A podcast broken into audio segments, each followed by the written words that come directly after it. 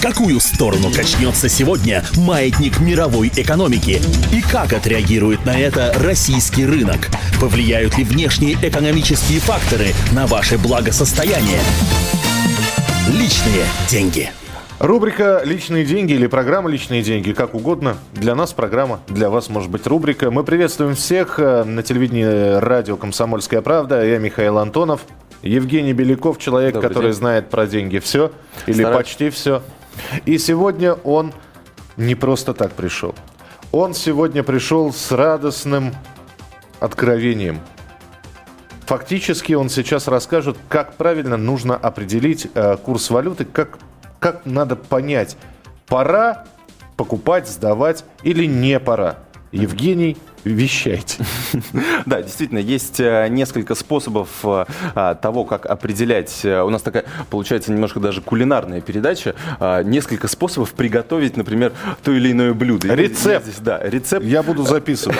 Рецепт курса рубля. Ну, действительно, а, есть несколько способов, как выяснить, насколько справедлив нынешний курс рубля и куда он будет двигаться в ту- в ту, или иную сторону, дорожать, дешеветь. э, и- Ингредиенты какие нам да. нужны? для Ингредиенты нужны э, доллар, рецепта? Доллара один штука, один штука. да, А, евро, Так. один штука. Подожди, один штука, один, один доллар или один бумажка? Не, ну, один евро. Один, евро, да, евро, один штука, так. А, рублей э, по, эм, по вкусу. Рубли по. Рублей по вкусу или по курсу, как у нас здесь получается. Рублей по курсу написал. Так. Да. Дальше. Как, Смешать, но не взбалтывать. Как мы определяем? Как определяет курс э, наш Центробанк? Центробанк определяет довольно просто. А, Есть э, у нас биржа ММВБ, Московская международная валютная биржа. Там проводятся торги. Э, Торги различной валюты. Ну, в основном доллар, э, рубль, рубль, э, евро. Так. А, И на основании этих торгов кто-то продает миллиард долларов, кто-то их хочет купить, у нас образуется какой-то средневзвешенный курс, э, который потом становится официальным курсом э, по итогам вот этих торгов уже. То есть э, там, туда, на- этот рынок выходят банки, которым нужна валюта, или предприятия, которым нужны, у них есть, например, валютная выручка, но им нужны рубли для того, чтобы платить налоги в наш бюджет в рублях, и они между собой играют, заключают сделки, и у нас получается какой-то средний курс рубля, который затем мы видим в наших обменниках. Евгений, Да. Мы э, сейчас пишем рецепты. Доллар одна штука, евро одна штука, а рублей по вкусу или по курсу. Но я должен сказать, что продукты подорожали которые у нас в этом рецепте, да, подорожали за последнее время. Евро был 40, стал 43 с половиной. Именно 43 так. с половиной. Э, Доллар стал сколько у нас? 30 э, сейчас уже снизился, но 31,80, насколько я помню. 31, последний. во- 31,80. И вот здесь опять же вопрос. Вот а, мне, как рачительной хозяйке, а, покупать или продавать? А, У, у меня есть э, там вот, вот э, ингредиенты, да? Вот откуда, вот я, я вот думаю, 43, покупал я по 39, например, евро, да? Уже пора продавать или еще подрастет? Ну вот товарищи, которые у нас сидят здесь вот за стеклянной э, стеной, э, которые э, нас любезно усаживали в эту студию, э, несколько раз меня в течение э, длительного времени спрашивали о том, что же будет э, с курсом э, доллара. Э, я сказал, что он будет расти, скорее всего. Э, он действительно рос на протяжении Вы ему какого-то- поверили, товарищи за стеклом? Поверили, они даже купили. А, они Да- купили даже, даже? купили, да. Теперь ко мне сегодня подошли и спросили, а почему? Он же падает. Он на 60 копеек уже упал. Что делать? Что делать? Да. А, Это я к чему говорю? Что предсказать поведение курсов валют достаточно тяжело. Но Это при этом Евгений сложно. не отказывается от советов, так что обращайтесь, да. А, Они могут колебаться в ту или иную сторону, понятное дело. А, Сейчас э, небольшое подорожание рубля или удешевление доллара по отношению к нему, а, оно связано с тем, что у нас выросла цена на нефть. Но она у нас всегда так действует. Она вырастает, у нас сразу же повышается курс рубля, потому что у нас приходит много долларов из-за границы, их компании обменивают на рубли, соответственно, на том же рынке, о котором мы говорили, рубль растет в цене.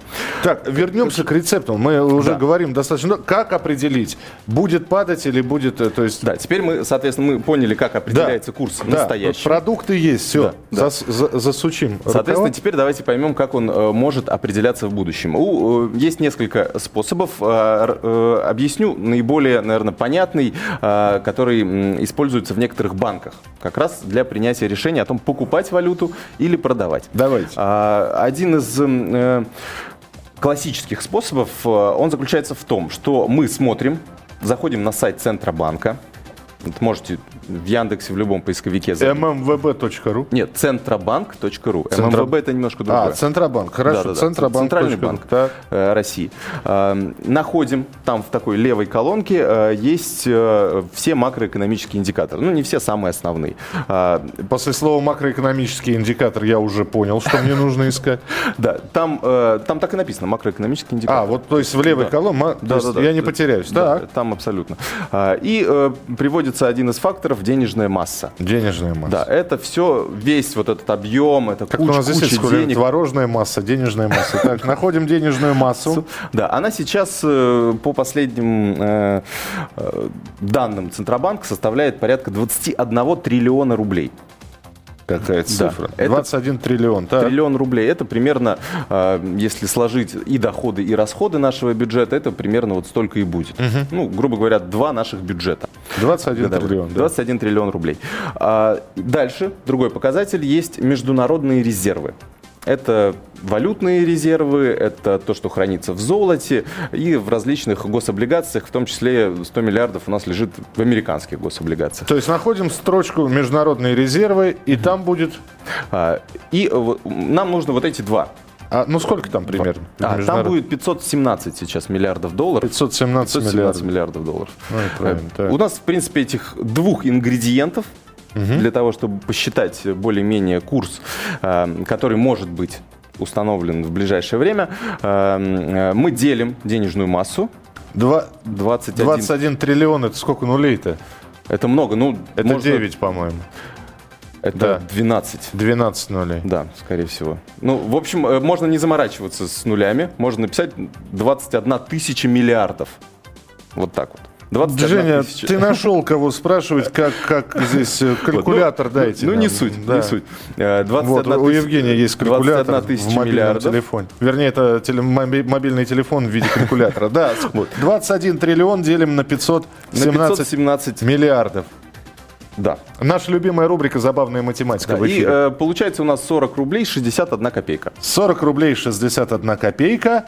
За что? Это, так как мы делим рубли на доллар, то мы получаем соотношение долларов, рублей к долларам. То есть 40 рублей за 1 доллар. 40 рублей 61 копейка за 1 доллар. Да. По курсу он сейчас 31,80. И я ведь не идиот. Я понимаю, что где-то здесь несовпадение. Несовпадение, да. 31,80 официальный курс, 40,61 получилось у нас. В чем заковыка? Да, это достаточно серьезная диспропорция. Э, Я просмотрел э, данные Центробанка, там открытые данные с, насколько я помню, 95-го, кажется, года или даже еще раньше. И там можно посмотреть, как менялись международные резервы, как менялась денежная масса, как менялся официальный курс рубля. А, Если проследить, то, э, в принципе, всегда было небольшое превышение э, вот этого расчетного курса над официальным курсом. Ну, грубо говоря, э, было, например, э, у нас доллар был 23 рубля, по этому расчетному курсу он был где-то 24,5. А Когда курс был 26-27, э, расчетный курс был 28-29. То есть, ну, такое небольшое превышение на 5-10% оно всегда было. А, Но сейчас э, превышение составляет уже больше 20%.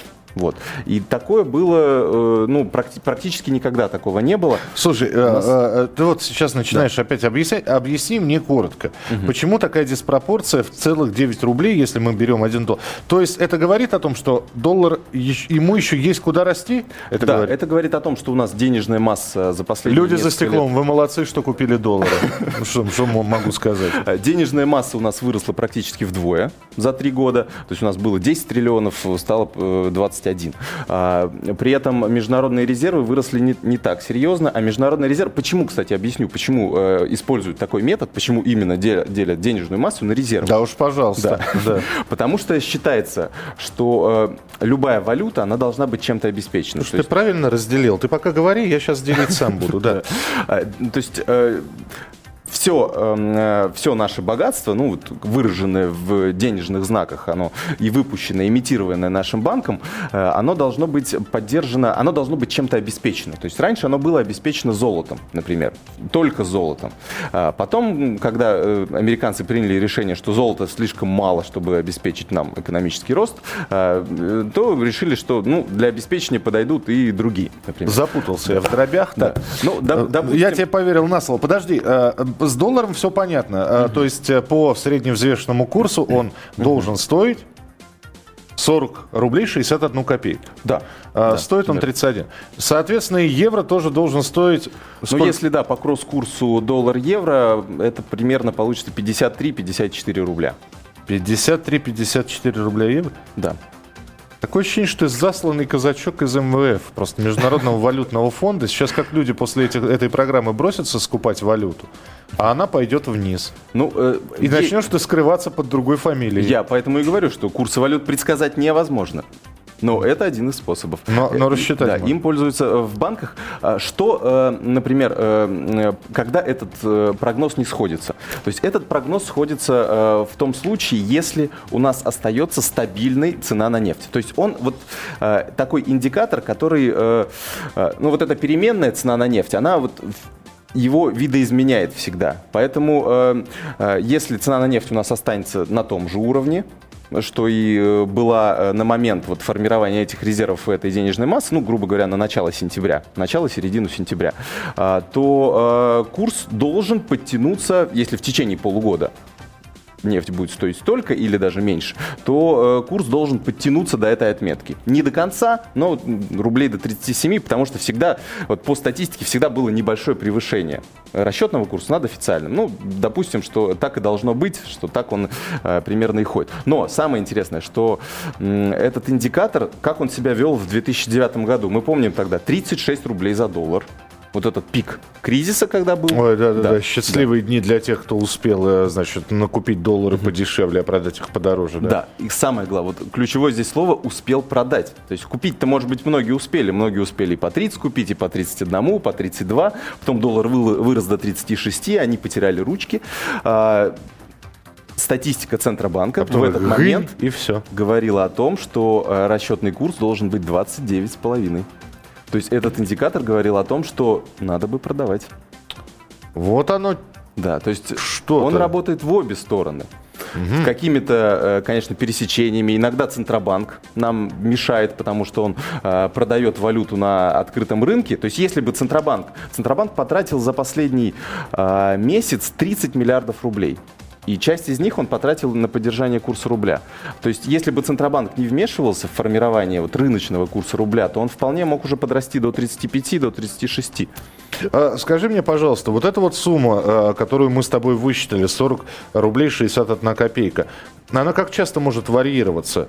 А, денежная масса а, – это сумма постоянная, да, и меж, вот эти вот международные резервы, на которые мы делим, это постоянные величины, меняются, которые раз в месяц, или они меняются намного чаще? Они меняются каждый день. Единственное, что статистика а, Центробанка, она их считает, э, например, денежную массу считает ежемесячно, а денежные, международные резервы считать еженедельно. То есть мы видим динамику. А если... А меня, меняется в как, как? То есть э, был 21 триллион, стало 22, а, стало 23? По-разному, всегда по-разному. Вот, например, когда кризис начинался, то денежная масса снижалась, и международные резервы снижались. Но, опять же, с разной скоростью.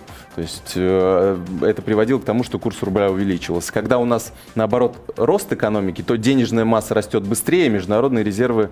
А, точнее, наоборот, денежная масса растет, но международные резервы растут растут еще быстрее. И это приводит к снижению курса. Жень, может все оставить в рублях, а? Ну что вы, как это, как, как, я не знаю, как в восьмом классе в столбик делим, умножаем. Ну, э, с одной стороны, можно, конечно, оставить все в рублях, потому что мы тратим деньги именно в них. С другой стороны, мы помним опыт Белоруссии, в, в которой в три раза снизился курс рубля, и там власти как раз... Белорусского там, рубля. Да, белорусского рубля. И там индикаторы как раз... Эм, э, тогда власти страны, э, Национальный банк Беларуси, он тратил международные резервы свои на поддержание курса рубля. И он их все потратил. Все деньги, все накопленные, у него, конечно, не 500 миллиардов было, поменьше, но все накопленные деньги Нацбанк Беларуси потратил на поддержание курса рубля. Скажи мне честно, у тебя валюта есть? Конечно. Конечно. Да, я даже собираюсь прикупить. Когда я вот это понял, я решил, надо бы купить. Вот получил зарплату, надо сходить, конечно, мне. Но сейчас нефть стала расти. Искуситель экономического отдела газеты «Комсомольская правда» Евгений Беляков а, был у нас в эфире. Так хочется, вот, э, знаешь, так сказать спасибо тебе большое и тут же сорваться Но с мы, места. нико- мы никого не пугаем, но часть резервов должна лежать в валюте, я считаю. Мы обязательно будем к этому возвращаться. Спасибо, что были с нами. Оставайтесь, будет интересно. В какую сторону качнется сегодня маятник мировой экономики? И как отреагирует на это российский рынок? Повлияют ли внешние экономические факторы на ваше благосостояние? Личные деньги.